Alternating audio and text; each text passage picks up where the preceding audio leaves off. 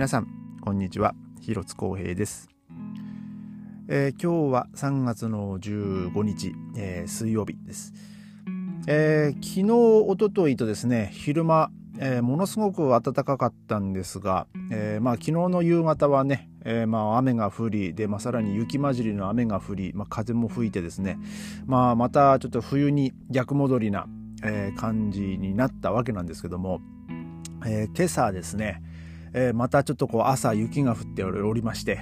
まあ僕朝練行く時にですねあの外見たらですねなんかもうちらちらちらなんか白いのがなんかこう待ってたんですよ。で、えー、まあそれ、まあ雪自体はね、まあそんな降り続くことはなくてですね、えー、もう本当その時だけだったんですけど、まあ僕が、あの、目にしたのは。でも今日はですね、あの、まあ、そこまで気温はね、あ、あのー、先日みたいにね、上がらなかったですね。もうなんかこう、一日ちょっとこう、風が冷たくて、えー、まあ、ちょっとやっぱもう風もあってですね、あの空気も冷たくて、えー、でも、まあ多分ね、気温も一応8度とはなってはいたんですけど、まあその風があった分、多分体感気温はね、もうちょっと低かったんじゃないかなと、えー、思います。で、夜も、まあなんだかんだでね、あのしっかりと、まあ、冷えてると、えいうことで、ね、あのまあ、多分昨日、おとといで、あのまあ、その天気、まあ、気温がね、まあ、ぐんとちょっと上がっちゃった分、ものもあこともあってですね、えー、多分今日あたり今日明日あたりでねまたこう体調を崩してる崩し始める人がね、まあ、ちょっとずつまあ出てくるんじゃないかなと、えー、思ってます。で実はですね昨日ね僕あのそのレッスン行った帰り、えー、ですね、まあ、車で、えーまあ、そのベル、まあ、家に向かってたんですけどあのー、昨日はですね、まあね、本当に昼間もちょっと暖かかったんで、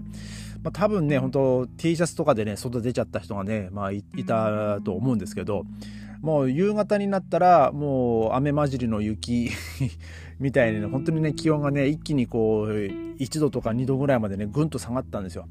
ね、昨日ね、あの、僕その帰り、その車運転して、その信号待ちしてたらですね、あの、もう横断歩道を渡ってる、えー、時にですね、もう、ななんでお前そんな格好なの？っていうようなね、こう、青年がおりまして、あの、男3人組がいたんですよ。で、えー、3人のうち2人は、あまあ一応長袖を着てるんですけど、真ん中にいる1人はですね、えー、上半身裸で、あの、まあいい体をしてるんですけどもね、あの、リュックを背負ってジーパン履いて横断歩道を歩いてる。で、でも、えー、外はですね、雪混じりの雨というですね、お前頭大丈夫かよって 思ったんですけどね。で、まあ今日はね、まあ彼ね、風邪ひいてないといいなーってね、まあ今日、ちょっと今日はふと、まあ思ったんですけども、えー、っと、今日ですね、あの、まあ、実際、今、まあ、昨日、昨日のね、ちょっとこれはあのニュースの、まあ、昨日というか、まあ、昨日のニュあの ZDF で、あの掲載されてたニュースなんですけども、えー、今ですね、ちょっとドイツではとある事件が、えー、ちょっとこう、まあ、人々の注目を浴びておりまして、えー、っていうのはですね、あの、日曜日ですね、確か。日曜日に、あの12歳のえー、男の子が、まあ、亡くなっているのが、まあ、発見されたと。えー、で、まあ、その犯人をこう探してるっていうね、なんかそんな、えー、ニュースがあったんですよ。で、なんか、なんでね、こんなちっちゃい子供がね、もうかわいそうだな、なんて思ってたんですけども、えー、なんとですね、その犯人が、あの、まあ、捕まったという、えー、まあ、捕まったというか、分かった、えー、という、まあ、記事が、あの、出まして、で、えー、そうで、なおかつですね、ちょっとこのニュース見た時ね、ちょっとまあ僕は驚いたんですけど、えー、なんとですね、あの、その、犯人がですね、12歳と13歳の女の子と えってまあ僕は思ったんですよ。12歳と13歳の女の子が12歳の男の子の命を奪ったと。で、まあ、ちょっとね詳しくその動機とかそこまではまだあのー、そのあの、ま、報じられてはいないんですけどもただ、えー、一つね問題になっていることがありましてまあ、あの今回のですね、まあ、この犯人の、まあ、女の子2人はですね、まあ、12歳と13歳ということで、えーとドイツではですね14歳以下はその刑事責任をまあ、問えないというか、えっ、ー、と、な、なんて言えばいいんでしたっけね。えっ、ー、と、あ、そうですね。これ、シュタラフ・ウン・ミュン、ミュントリヒ、ムンディヒって言うんですけど、その刑法上の青年、まあ、その年齢に達していない、えー、刑事責任を負う必要のないその年齢であると。えーで、まあ、このニュースを見た時に、まあ、ふと思ったのが、まあ、日本でもありましたよね。その1997年ですね。まあ、なんでね、ここまでこう正確に覚えてるかっていうと、え、ー、と、まあ、僕が、あの、高校生の時に、あの、まあ、高校2年生の時ですね。えーまあ、そのヨーロッパにねその青森県の高校生選抜の、えー、吹奏楽団の、まあ、メンバーとして、えーまあ、ヨーロッパ遠征に行ったんですけどもその時のあの確かあの5月とか、え、確かゴールデンウィークとかあの辺だったと思うんですけどその時にちょうど、ね、僕らあの合宿をしてたんですよ合宿練習してたんですよ。で、えー、その時にですねそのみんなでこうご飯食べてで、まあ、風呂入ったりして、まあ、とりあえずこうね、もう一日練習して終わって、えー、で、まあ、あとはこう、まあ、寝るまでの、ね、間ね、こう自由時間っていう、ね、感じで、で、まあ、自由時間つっても、えー、まあ、その合宿所の中でね、まあ、みんなでこう、まあ、喋ったり、まあ、なんかトランプしたりとか、なんか本当、えー、そんなか、そんな時だったんですけど、えー、そのニュースでですね、まあ、その当時、あのー、こう、神戸か、えー、その神戸の、えー、まあ、その子供、子供がですねのその、まあ、殺害されてでなおかつですねまあその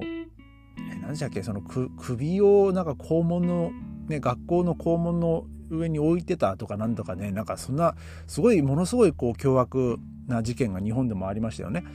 で、えー、まあその当時その警察はなんかそのプロファイリングとかでなんかその何何十代の男性でなんかどういう環境に育ってなんてなんかそういうその犯人像とか、えー、まあそういうのをまあ発表してでマスコミもそれをねなんかその信じてまあそれそれを信じたまあね警察がそういうふうに言ってるんでそれを信じた日本国民がもうほぼほぼ大勢だったと思うんですけども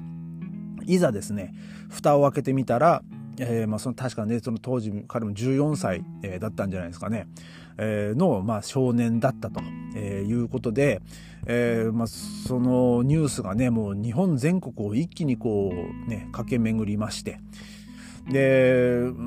でその当時ね日本の刑法もねあの14まだ彼はその14歳、えーまあ、当時日本の、えー、そういう刑法は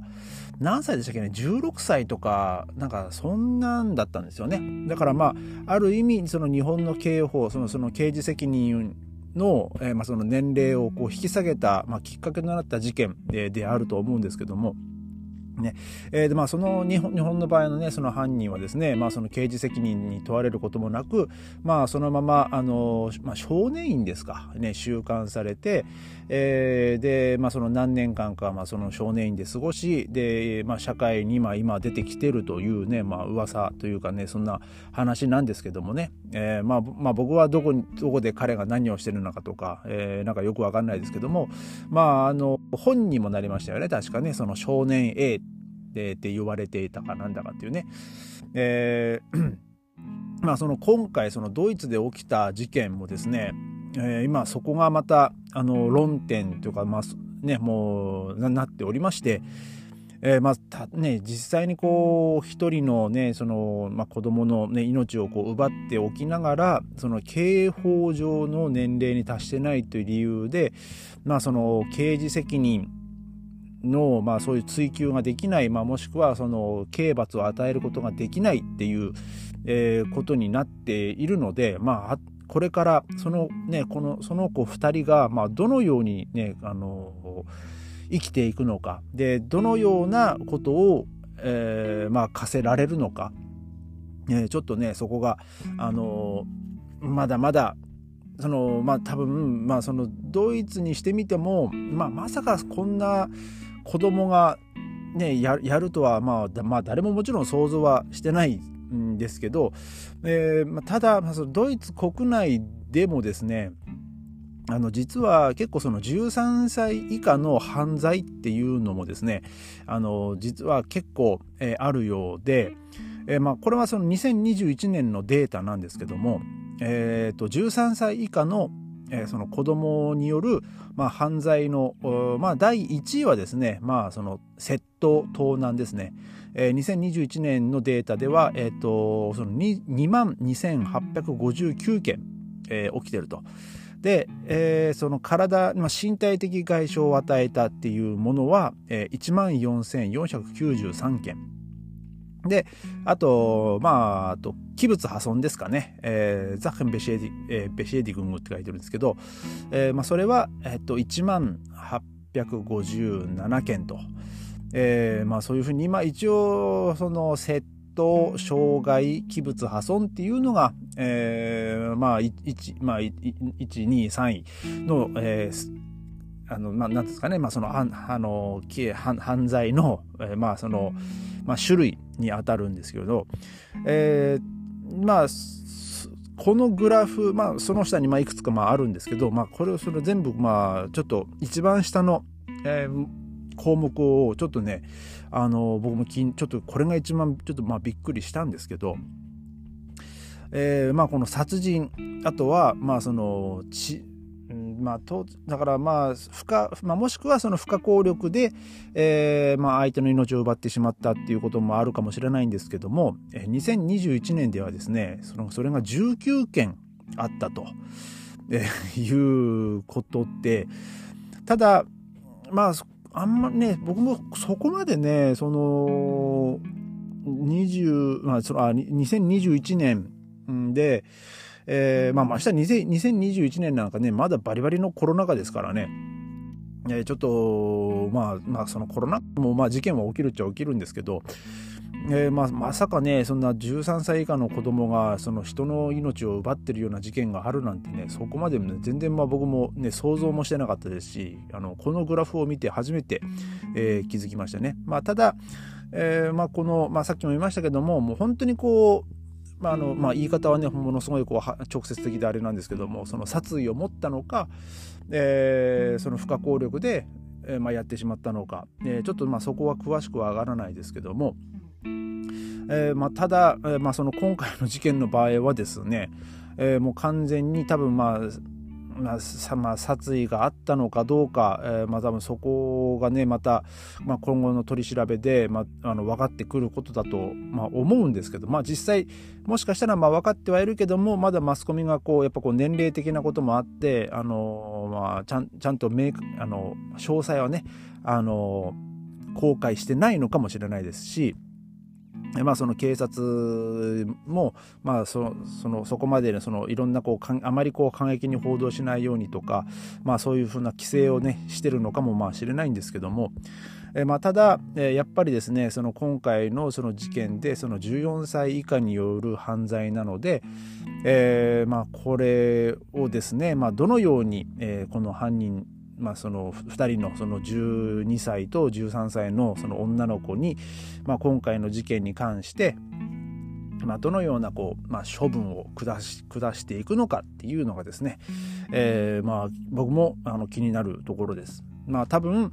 えーまあ、日本で言えばこう、まあ、少年院とか、まあまあ、少女院みたいなところにね、まあ、今のドイツのあの刑法上あの刑事責任を問うことができないので、えー、多分、まあ、そうなるんじゃないかなと、まあ、僕は思うんですけども、まあ、ただ、えーまあ、その今回の事件をきっかけにですね、えー、多分またドイツも、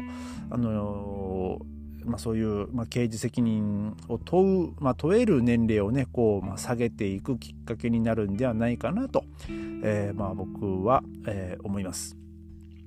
えー、まあちょっとね、今日はあの少しこうびっくりするニュースだったと思うんですけども、あのね、このお聞きの皆さんで、まああとやっぱそのね、その1997年のね、あの例のその事件とかもね、なんてここ頭に、まあ僕の場合はもう本当にこうリアルタイムでね、そのニュースを、あのね、その当時、ね、ちょっと気になってこうに、まあ、その当時日本の、ね、全国の人が気になって見てたニュースだと思うんで、まあ、ちょっとそれにものすごくこうなんかこう、えー、なんかなんかこう重なるというか、えー、まあそのその当時のニュース映像とか、まあ、この ZDF のその報道されてるこの写真とかを見るとですねなんかこう、うん、なんかいろいろこうダブるものがねあるあるなっていうのをねちょっと今日は、えー、ちょっと感じました。えーまあ、今日はですね、まあ、そんな感じでまた明日ありがとうございました。